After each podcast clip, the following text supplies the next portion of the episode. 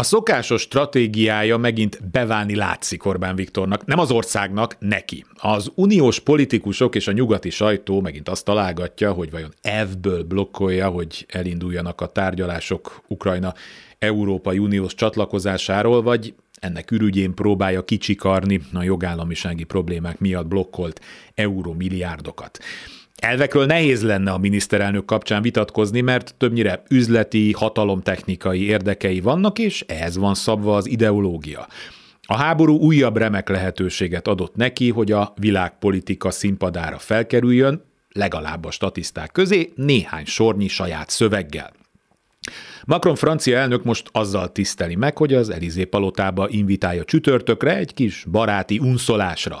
Orbán elégedett mosolyjal az arcán fog kikászálódni az autóból, elcammogni a díszőrség előtt és meglapogatni az elnök hátát.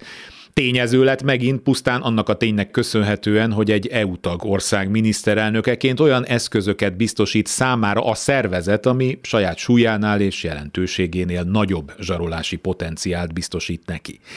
Ennek hátterére amúgy a napokban egészen őszintén rávilágított a külügyi intézetben tartott eligazításon, keménynek kell lenni, hogy majd legyen miből engedni. Ez a gyakorlatban úgy működik, hogy a háttérben, a végén mindig enged, a sokat szídott orosz szankciókat is simán megszavazta, itthon pedig utcai harcosnak, illetve legújabban ninjának van eladva az erre fogékony közönségnek.